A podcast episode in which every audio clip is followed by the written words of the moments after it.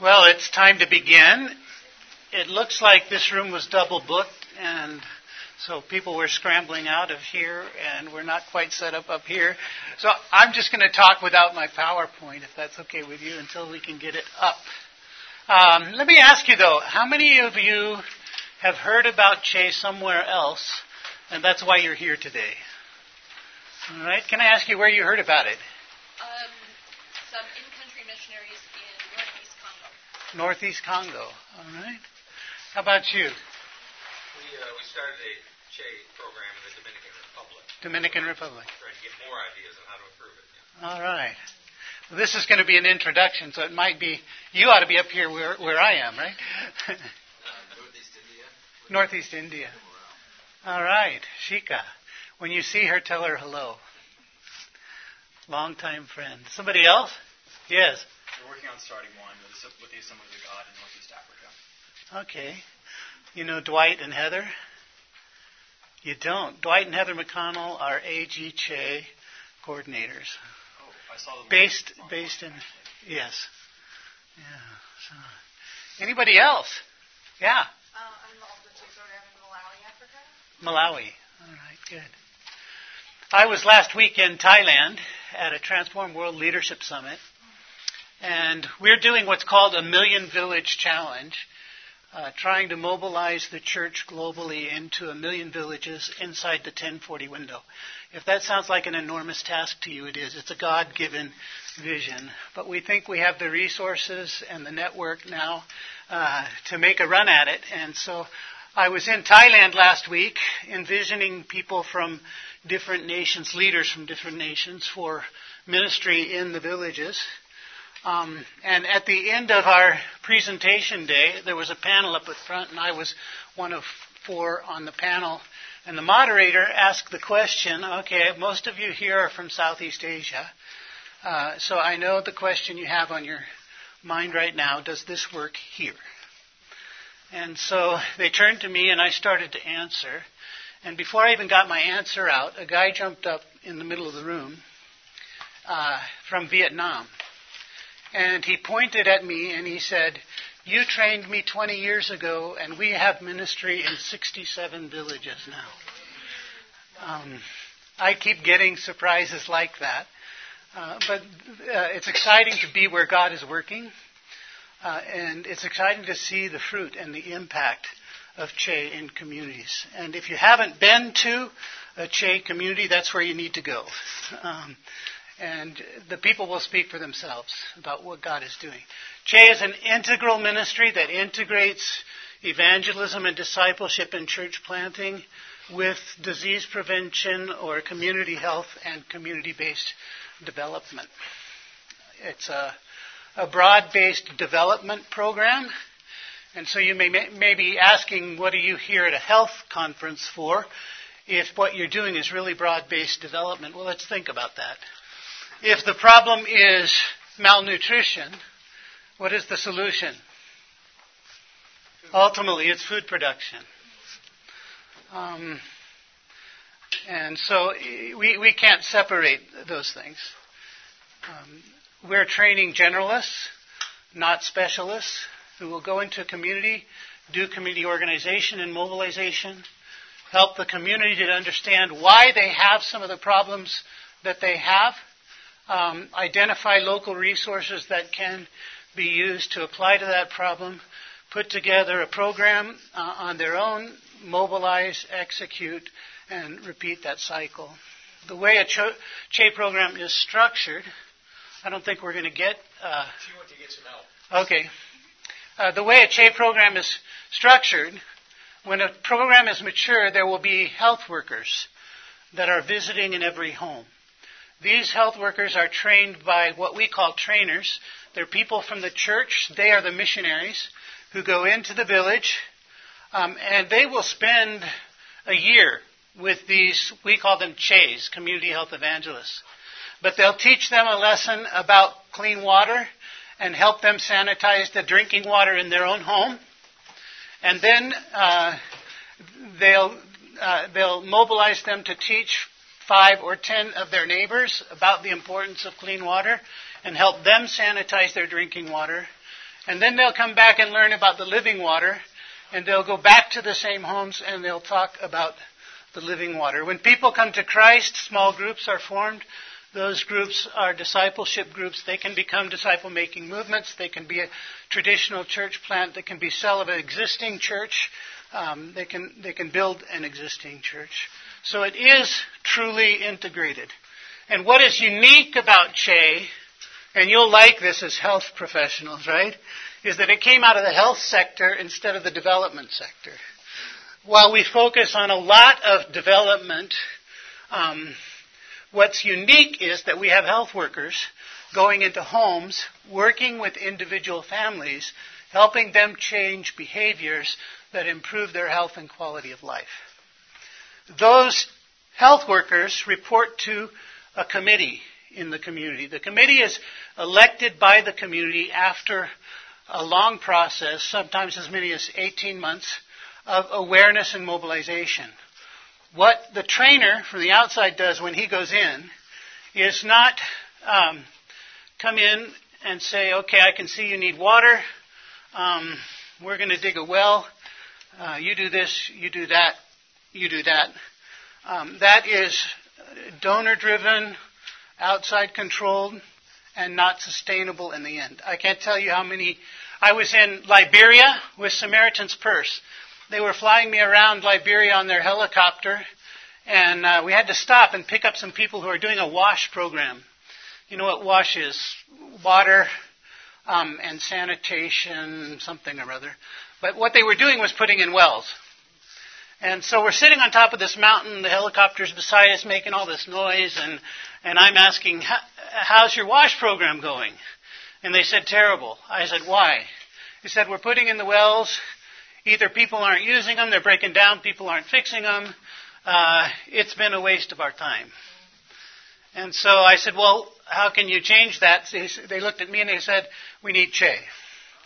We, we need to do some community organization and awareness uh, and mobilization and let the community create their solution and execute in order for it to be sustainable. And that's, uh, I was in Laos uh, with some people way back in the jungles. And uh, we got to the village, there was a hand pump there, put in by USAID. And um, it wasn't working. It took our team five minutes without tools to fix the pump. Um, and so we sat down with them afterwards and we said, well, um, how come you didn't fix the pump? They said it wasn't our pump. I said, Where are you getting your water? Oh, we're getting it across the street. You could see the microbes floating on the top of the water across the street in this little pond, you know. Um, well, aren't you concerned about that? Oh, no. Our fathers, our grandfathers, our great grandfathers, they drank from that water. Um, that's the issue. That's why it has to be locally owned. And why we have to take the time to help people understand why they have some of the problems they have and to see a solution that they can execute themselves. And so that's really what we're trying to do. Uh, we want movements that sweep a countryside, not just uh, projects that change life in a single community. And that means that we have to be careful about what we bring in in terms of outside resource. If I bring a million dollars into a village to, to develop it, then what's it going to take to develop the next village? It's going to take a million dollars. And we're not going to get to uh, solutions that sweep the countryside until we begin to recognize some core biblical principles that I want to share with you. I can't separate uh, theology and my faith from development because I actually believe that the Christian religion is the only true foundation for sustainable development. Does that sound radical? if you were to travel with me to villages and rural places in uh, sub-Saharan Africa, where they claim to be evangelical Christians, in North Africa, where they're Muslims, uh, Indonesia, southern Philippines, Malaysia, uh, M- Middle East. You travel with me to uh, to the Hindu world in South Asia, the Buddhist world in Southeast Asia, to the Catholic world in South and, uh, and Central America. What you find in rural villages is that most often the major religion is a veneer over animism. Now, what is animism? Animism is the belief that the assets and the resources in my community are controlled by spirits. The world is animated by spirits. So what is the name of the game? The name of the game is buddy up to the good spirits and appease the bad spirits. Find that spirit that's going to give you a good harvest and you offer your sacrifices to them. And what happens is people in that kind of situation become passive about their own development because they don't control the resources. Now, what does the Bible teach that changes all of that?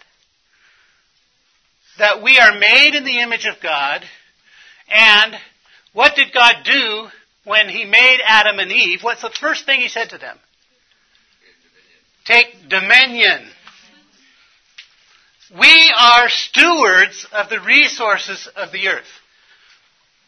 And God has given them to us so that we, like Him, can use our creative capacities and improve the quality of life. Now, we live in a broken world, and when sin entered the world, uh, we're, set, we, we, we're working with a different set of problems, but the principle is still the same. I am made in the image of God and a steward of resources. So I remember walking through Papua New Guinea in the villages of uh, one district there and seeing the transformation that had taken place. These were villages, I wish I could show you pictures, but these were villages that for uh, centuries, oh good. We got, uh, we got one up anyway. These were villages that for centuries had no sense of aesthetics. Um, the, the, pigs played in the in the dirt with the children. Uh, there were no uh, flower-strewn pathways or uh, anything like that. Um, and a team from Papua New Guinea took me through uh, a group of villages in the mountains. And everywhere we went, there were uh, flower strewn pathways, and there was uh, cleanliness, and there was a pride about their community. And, and I said to the training team, these people have lived for centuries without a sense of aesthetics. What's happened here? You know what the trainer said to me? They have recovered their identity as made in the image of God and their vocation as stewards of resources, and this has become their garden. That is the beginning of development. We don't need to separate our Christian faith from our development or health activities. In fact, when we do, we weaken the interventions that we bring. One of the reasons in Papua New Guinea they tried for 30 years to get people to use latrines. We came in, I was with a district health officer, um, and, and I asked him, why? You say you've been working for 30 years uh, to teach people to use latrines, and nobody's using them. Uh, why? He said, because people here believe that evil spirits inhabit human waste and they hide in dark corners. So if you build a latrine, you're building a spirit house that nobody will go into. Within a year, I was with that same district health officer on the same mountain. He was beaming. And I don't know if this is true, but this is what he told me. We have 100% compliance. And when I saw that, I knew that what I was seeing was not a, um, a physical intervention, but it was a spiritual understanding. I am made in the image of God and I'm a steward of resources. And the, Jesus, by his death on the cross, not only forgave my sins, but he disarmed the principalities and powers and set me free. And that is the knowledge that is the beginning of development. Let me take you to the Hindu world. All right? Why are Hindus um, the Dalits who are untouchable? Why are they untouchables? Somebody from India, tell me.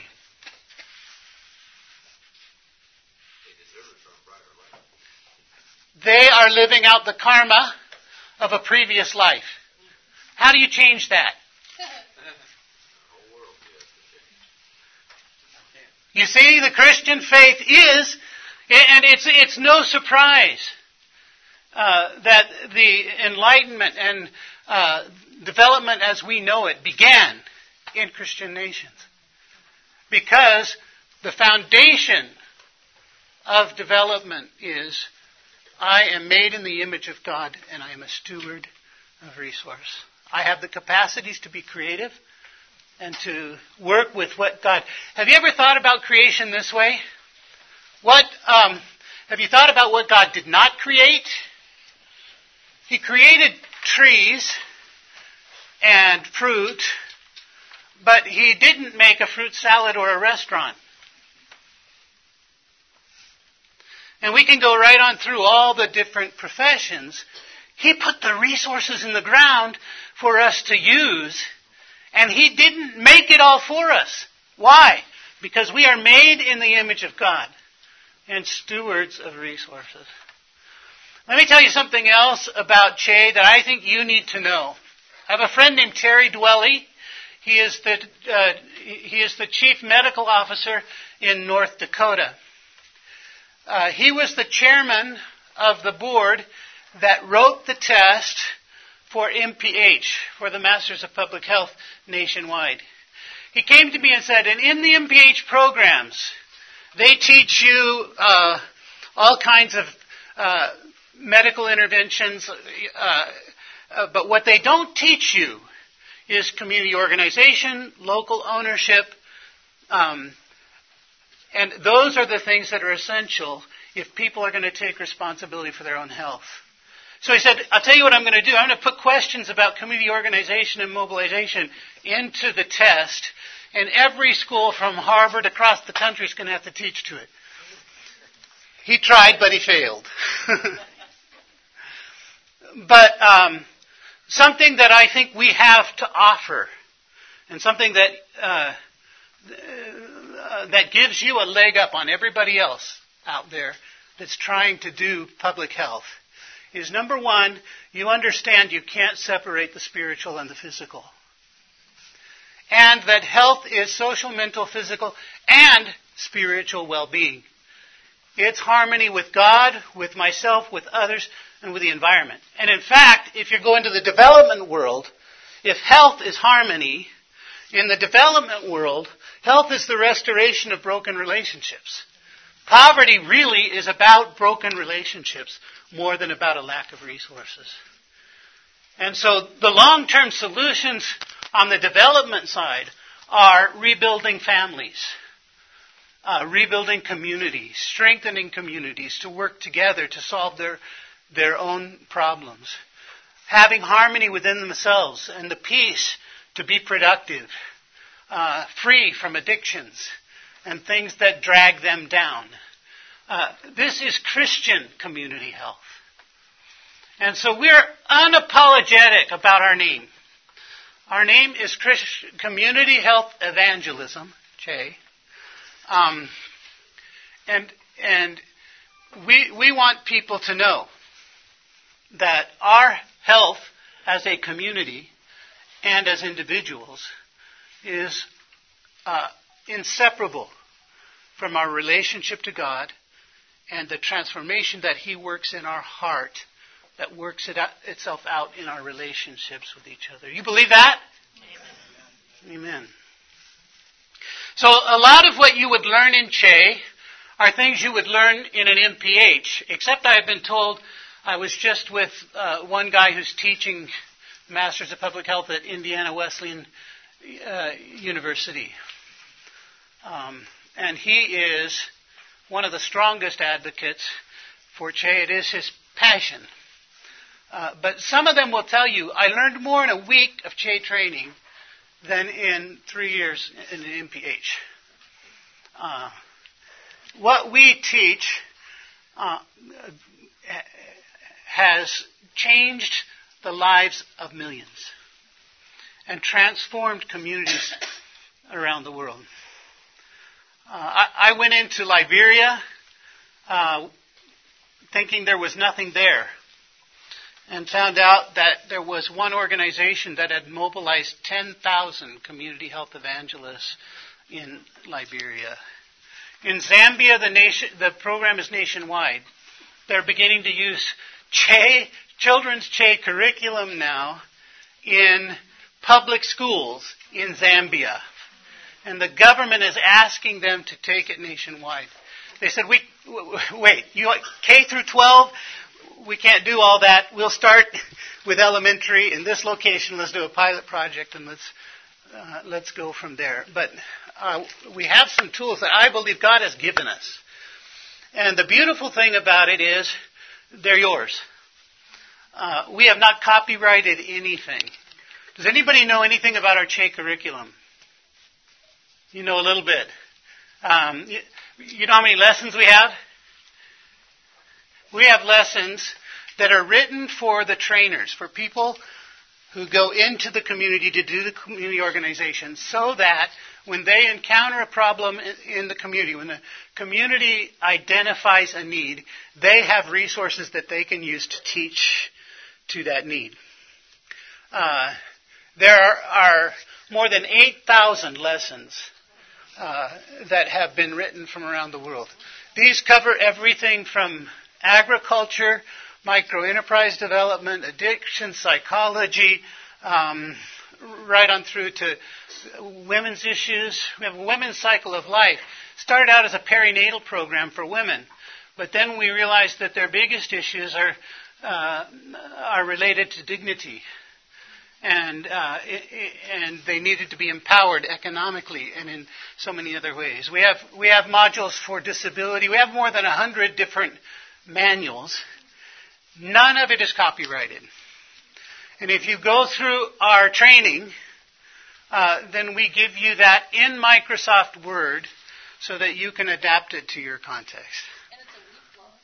It's a week long seminar. What we teach you in the TOT1, actually the training happens in three phases. Uh, the first phase we call Training of Trainers 1, and that has to do with um, understanding the core principles of community-based development and, and uh, Che, one of them being integration or holism, the integration of uh, the physical and the spiritual. Um, and then we give you tactics for choosing and entering a community. You go and begin your work, choose your community, then you come back for the second phase of training, which equips you for training the committee in uh, project cycle management and the CHEs for their home visits. Um, and then the third phase has to do with multiplication. So we, we believe that this is something that can spread.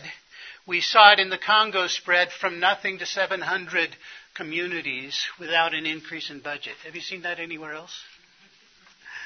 Yeah. Um, and we can point to in, uh, Darjeeling. Who said they were with Shika? How how many ministries do they have up there now? It was above 100 last time I knew. I used to be Shika's boss, but I'm not anymore, so I, I lost touch. yeah. But, um, yeah, it's something that can spread. So what we're doing with the Million Village Challenge, some of you probably are thinking, uh, you're crazy, you're never going to achieve that. Let me tell you what we're doing with the Million Village Challenge. Um, we are catalyzing transformational movements in villages. We're not doing projects, we're catalyzing movements. And so we believe that if we can have one model village, that it can efficiently and effectively reach out to nine more villages around, uh, meaning that uh, that success in one village brings uh, a cluster of ten into the movement, and each of those nine then become models and reach out to nine more. Um, so we're adopting in clusters of 10. We're asking nationals uh, in their countries to adopt villages in clusters of 10, to begin in one and multiply into nine more. So that takes the number down from a million to a hundred thousand, right? Because we're adopting in clusters of 10 that we, that we need to get done. Has anybody read The Tipping Point? Yeah, sociologists say that when you get 10% of a population strongly advocating for a cause, you reach a tipping point. So our tipping point from 100,000 clusters is 10,000 clusters. So what we are seeking to do is to mobilize the church to establish 10,000 model programs in 70 countries inside the 1040 window. Um, we have done mobilization conferences this year in seven places, and we have um, more than 16,000 villages adopted. And we're expecting to do these 20 of these mobilization conferences next year, 40 more in uh, in 2018, and we're going to see what God does. But we're we're excited about it. I'm supposed to go for 20 minutes or 30 minutes and then open it up for questions. So let me open it up for questions. Um, if you go to our website, chenetwork.org, um, and I don't know if I'm online now, uh, or I would go there. Um, let's see.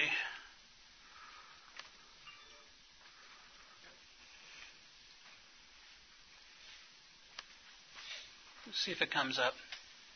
Anyway, there's a training tab, and we invite our partners around the world uh, to post their training events on our website. And there's a, a, a link beside each training that you can click through to. Uh, so the first place you would go is to the website and look and see if there's a training that fits. If not, click info at chenetwork.org. Tell us where you're trying to find training. And what we want to do, ideally, is get you trained in the country where you're going to do the work. Here in the U.S., we do 10 or 12 TOT1s in a year. Uh, some of them are done by Marion. Uh, I mean, by Equip in Marion, North Carolina. FAME is Bill Bill Warren here. FAME does some. Christian Missionary Fellowship does uh, some out in this area of the country. So there are options. We'll come to you. Yeah. you can talk to us individually, and we'll create a training for you. We need a minimum of 12 people. But we'd be very happy to come or arrange for trainers to come wherever you are. So here's our global training sign up. And you can see uh, the type of training is listed here. Uh, you can click and email the organizers or register yourself. Or as Brian says, and Brian is uh, the one that keeps me accurate. um, as Brian says, we'll come to you. If you want to host a, uh, a training event for your organization or in your area. We believe in collaboration and we believe in being impact focused. Part of the problem when we do strategic planning as organizations is we lock ourselves into a box. And the goal becomes achieving our objectives rather than looking at what is the greatest way to impact.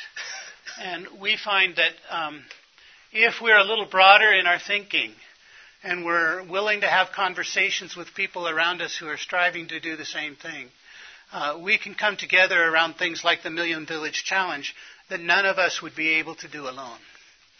And so if we do training for you, what we would ask is that you open it up to other people uh, in the area to come in and learn as well.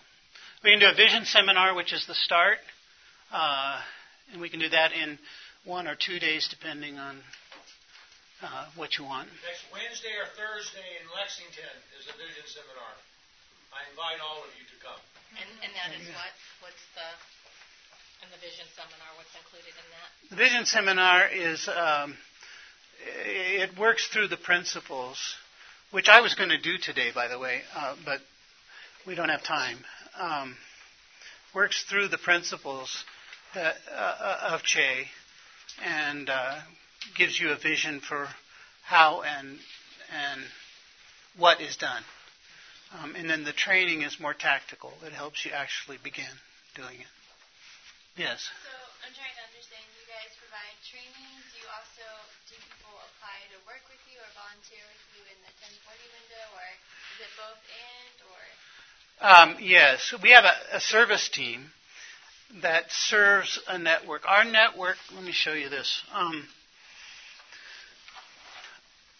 in our network, there are members representing about 650 organizations in 126 countries. Um, this morning, at our CHE Network meeting, uh, a guy shows up and he says, I have a CHE program in Mauritania, um, and I know of one in Morocco. And if you look at the numbers here, Mauritania and Morocco are not included in the 121 countries where we've been able to map CHE programs. So the, the answer to your question is we empower organizations and teams to do CHE ministry in their villages. Not. We're not a sending agency, no. Okay, you provide. But if, you, but, but if you have the right skills, you can help us serve those 650 organizations. Yes.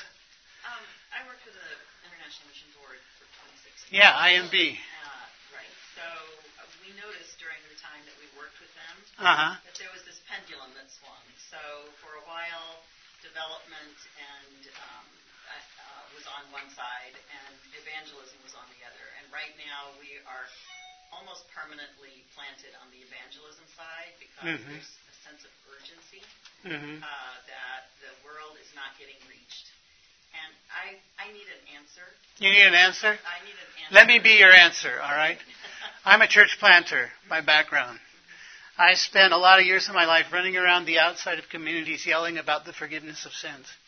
People heard me and came and joined me on the periphery, on the margins, hated by the community just like I was.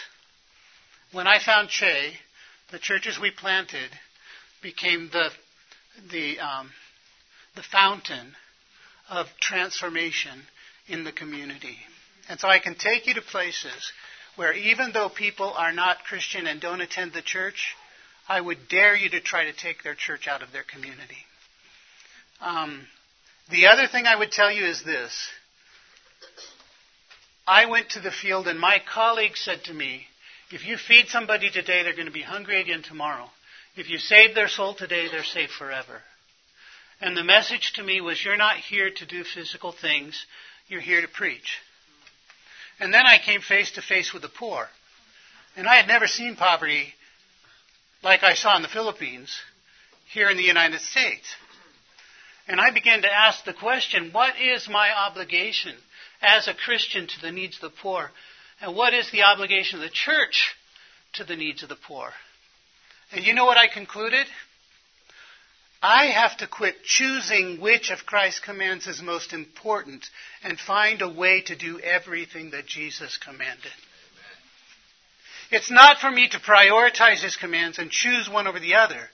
It's for me to reflect the values of his kingdom in every area of my life. And so if I'm not engaged with the community, then my, my message becomes a spiritual message about quiet times and about uh, heaven. But that is not Jesus as Lord of every area of life. Right? And so I believe that what we are called to do as Christians, as ambassadors for His kingdom, is to reflect the values of His kingdom by what we say and what we do. And we have to put those together. And this is what I would say to the Southern Baptist leaders if they were looking me in the eye. The most effective evangelism that you will ever do among the poor is when you bring them Jesus. If you bring them His truth but don't bring Him don't bring his touch. Have they seen Jesus? Isn't it Jesus we want them to follow? Isn't it true they have to see Jesus in me? And, and they're not going to see Jesus just in a four spiritual laws presentation. They're going to see Jesus in the way I love, and the way I care, and the way I reach out. So what does James say? What is true religion?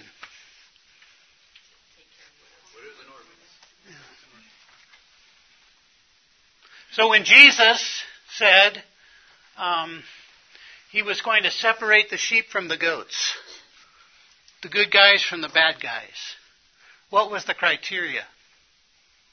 I was hungry and you preached to me. I was thirsty and you preached to me. I was in prison and you preached to me. No, he said, I was hungry and you fed me. I was thirsty and you gave me something to drink. Those are the values of the kingdom. That is our Jesus. And until we begin to reflect Him in every area of our life, we've truncated the gospel. Pretty harsh term. Yes. There are a whole lot of communities that, that, that preachers have gone through. They've, been, they've heard the gospel, they've rejected it. Mm-hmm. But if you go and, and you show them Jesus, then they'll listen. Uh, in some of those villages. I was in uh, France for an urban development conference. There was representative there, the, the, the founder of an organization called Serve the City that has ministry in, in 90 cities in Europe. Uh, and they're getting ready to expand outside of Europe into the United States and uh, Asia and other places. Their philosophy of ministry is this people are attracted to the mission of Jesus before they are attracted to the name. And, and what they mean is, if you invite people to come alongside of you and serve the poor and the marginalized in your city, doing projects together with unbelievers, they're going to fall in love with the mission of Jesus. And you will have an opportunity to introduce them to Him.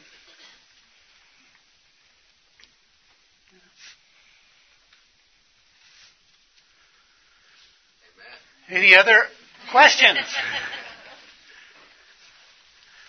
what time is it, Brian? I haven't got Doesn't it say 4:30 up there? 4:37. 437. And and I have a long time to go, don't I? You can teach us those core okay. Um, yeah. Do you, do you want me to do that, or do you have questions? First, first thing is your questions, and we'll go from there. Are you doing it with any, any communities in the U.S.? Yes. The same issues. I'm glad you asked. Uh, yes, we do. We have a welfare state of passive dependence. Um, and the answer is the same to realize that they are made in the image of God and they are stewards of resources and they're not dependent on outside, but they can do something to improve the quality of their own life. You give them vision, you give them hope, you give them tools, and you can change things for a community. So, what we do in North America is called neighborhood transformation. You can find it online at uh, neighborhoodtransformation.org or .net. Um, Stan Rowland, who did the first CHE programs in Uganda in the 80s, uh, retired nine years ago and decided to try to figure out how to do what we had done there here in North America. And so he, he calls it neighborhood transformation.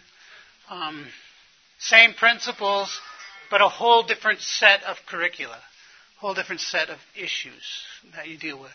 And the difference between the urban environment and the rural environment is the rural, uh, the rural environment is a true community.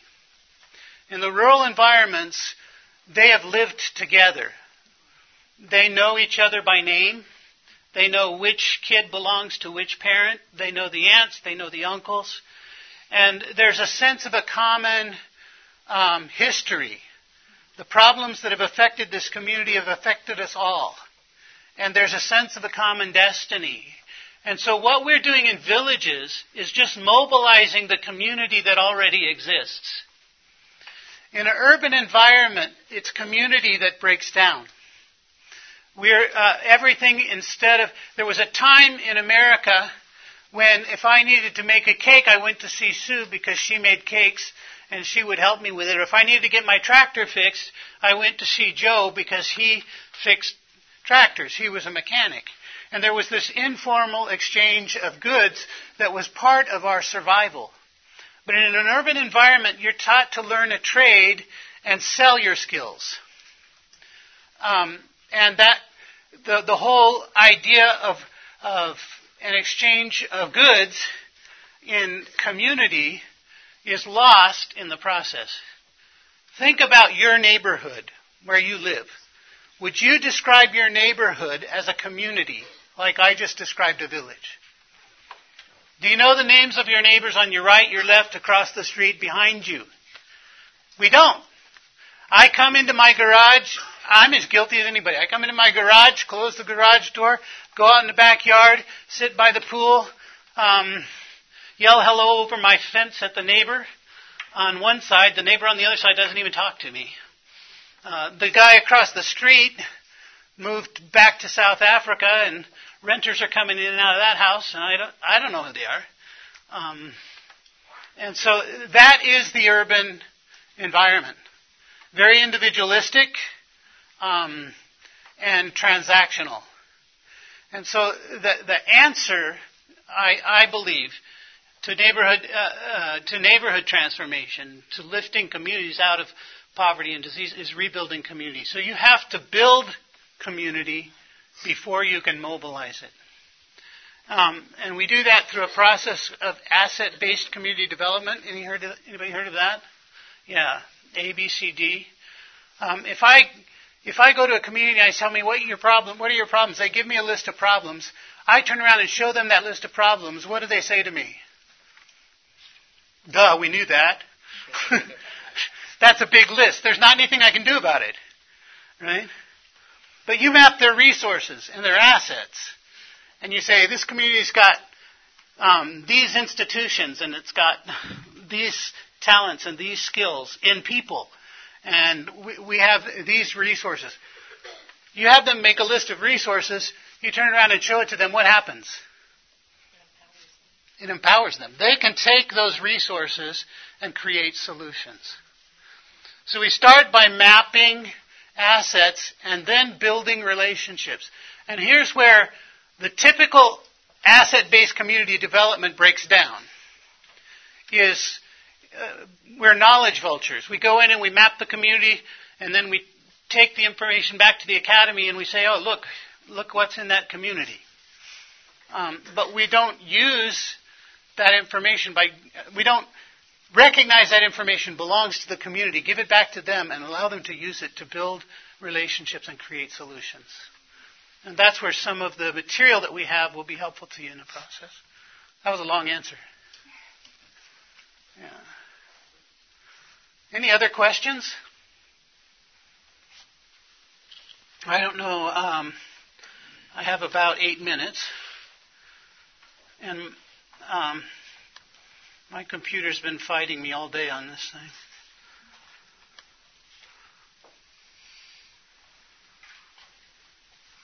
Huh. Yes. Um, you said there was like 600 organizations that you guys are currently partnering with. Is that correct? There are people from about 650 organizations who have been through our training and are part of our network. Do you have are any of those people or organizations here at the? conference? Yes. Um, if you if you go if you go to chenetwork.org, you can find a, a list of affiliate organizations. There's about 66 organizations that have formally affiliated with us, and you can find them. But CMF is here. Um, I think uh, FAME is here. Medical Ambassadors is here. Um, we have a booth downstairs, and you can yeah, get more. come talk to us at the booth. There's quite a few here. Uh, Christian Health Service Corps is here. Um, and if you walk around and ask, there will be a lot of people here that know about CHE. Yeah. Uh-huh. Yeah, maybe you could address this. Let me just make a comment. Uh, being a leader in a mission agency, Mhm. uh, I experienced two different types of leadership in that agency. The agency itself that makes this difficult. Mhm. Uh, CHE is a wonderful program, but the, the structure of an individual agency, and I'd like you to address this. Uh, if it's uh, military, that is uh, general, colonel, captain, lieutenant, sergeant, and you have to follow all those orders and you have no freedom, versus an agency that can empower you. Let's say, uh, let's use the Southern Baptist. Uh, if, if it's all going to be church planting, will they empower you to church plant in your own way? Yeah. You see what I mean? So Yeah. go that direction because that's Well, the practical. How are we going to get this done? here's where we- under another agency. Here's where we started. Um, we started at ground level. And we said there are people out there who are working in villages who are struggling to plant a church and don't know how to do it, who are struggling to relate to the community and can't break in. They've tried everything, they're at their wits' end. Those are the people that we want to train and equip. And what has happened historically is we trained at that level and it bubbled up to the top and caught the attention of the leaders, and then they said, okay, we're willing to invest in it. And I think that one of the issues is um, we are not impact focused, not really. We're strategic plan focused. And we don't really set aside resources as institutions for collaboration. Uh, we go to conferences once in a while, but investing in collaboration um, always pays back double. I am a much smarter person because of the relationships I've had with different people. And if we're trying to do the same task in the same place, and we think that we've learned everything and they haven't, they haven't learned anything, we're, we're living in silos. We're missing out on what God wants to do in, um, in empowering us to reach that nation. Did that address it? Yeah. Can I throw something in? Just Yeah. as another IMB person. Um, one thing I don't want to happen is people assume that there's not freedom to do that stuff within the IMB. Just 'cause it's been mentioned a couple times. Yeah. Because I'm crying out for people to come do it with me. Yes.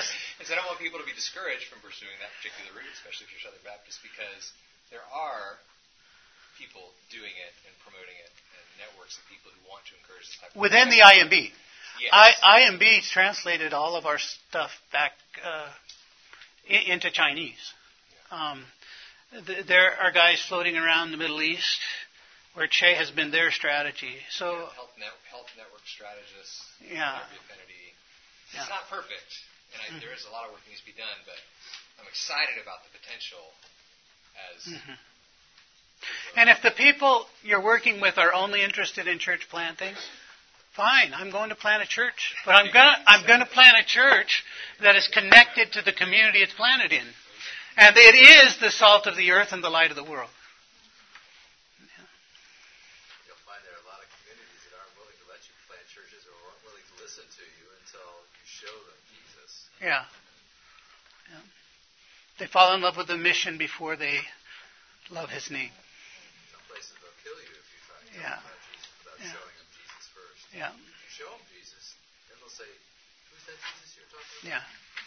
And we have to be careful when we start to go down that path because um, when our worldview is dichotomized and the mission is evangelism, um, then the social action becomes a carrot on a stick.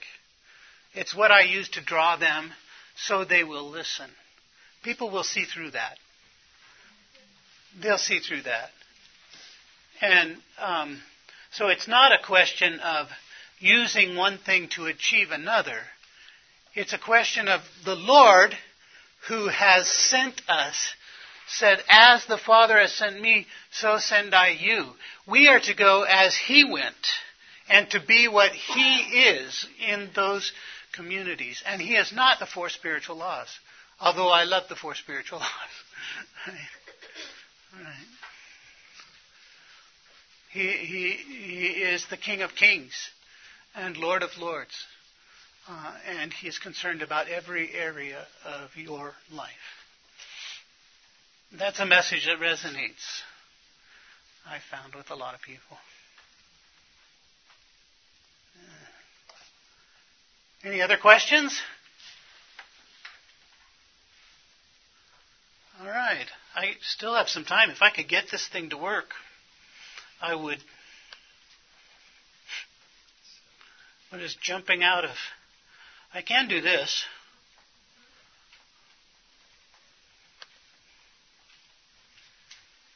Here's a fun thing. Uh, anybody know a man named uh, Ravi Jayakaran? You know Ravi? Ravi started working with us in, in Cambodia, and uh, we fell in love with his 10 Seed approach and some of the other things that he teaches. Um, but this holistic worldview analysis um, was life changing for me. His study of villages um, says that the community uh, has a survival strategy. And in the community, there are some things that they can produce and control themselves. It's a small circle of things, uh, but they can take care of themselves in that in that area. So there are resources, there are assets that they have control of, but then there are in the next circle out things that they don't control but somebody else does. And so they get control of those things through trade with outsiders.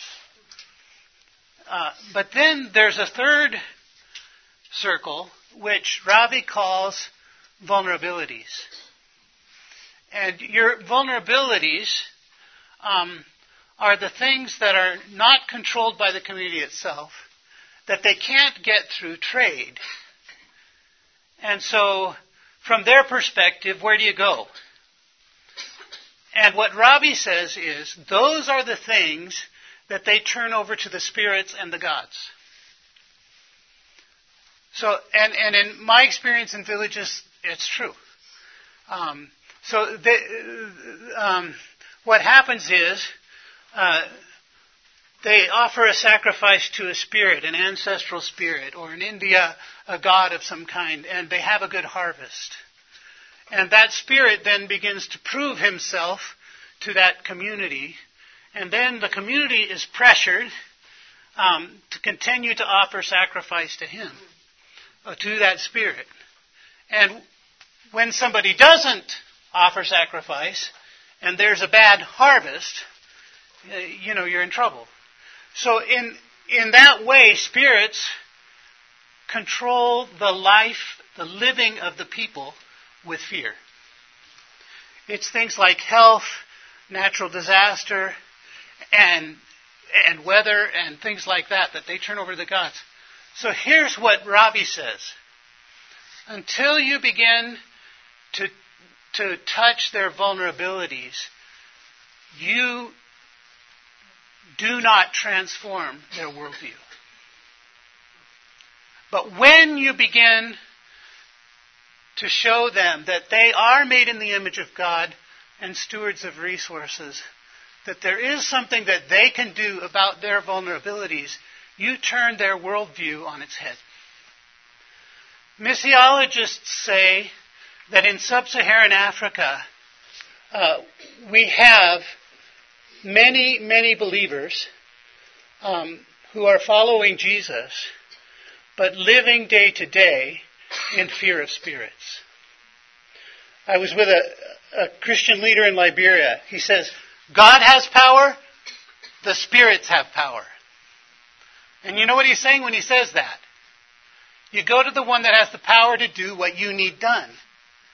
So if it's the spirit that takes control of our health issues, I go to the spirit uh, to take control of it. So back to the latrines. Remember what I said?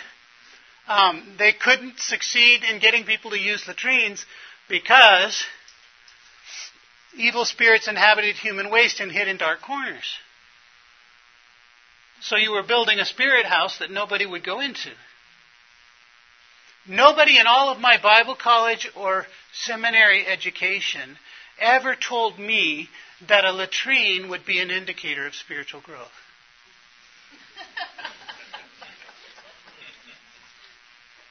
Do you see it? But when you start to deal with their vulnerabilities, you start to play with their worldview. And you force them to begin to ask some questions about who is in control. And what is it that we want? We want the Lord Jesus to be in control of every aspect of life. If we have a financial need, we want to take it to Him in prayer. And we want to look to His Word and see what His Word says about income generation. Um, if we have a problem with agriculture, we want to take it to the Lord in prayer. And we want to understand that we are made in the image of God and stewards of resources and begin to ask questions about what we might do that would um, add value to our products or that would improve our uh, harvest or things like that. But, you know, uh, friend of mine in India talks about a community of Dalits that lived along a river, and the river continued to flood and wipe them out twice a year. And they would rebuild their homes, and then the river would come and wipe them out. Um, and so you go and talk with them, and you ask them, all right, you have this river here. Uh, why don't you divert the water and use it for agriculture? And it could have been easily been done. What's the answer? Why, for centuries, do they allow the water to wipe out their homes? Because they don't have the understanding that they are stewards of resources. And in fact, the God might be the river.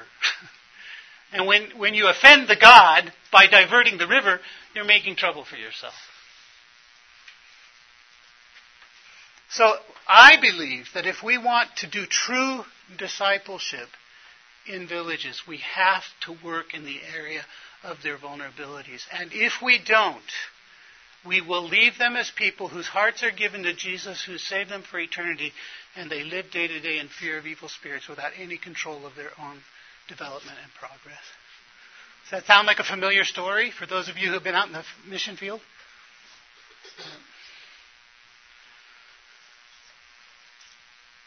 All right, hey, I, I think we're done. Thank you for bearing with our lack of technology here. Hmm.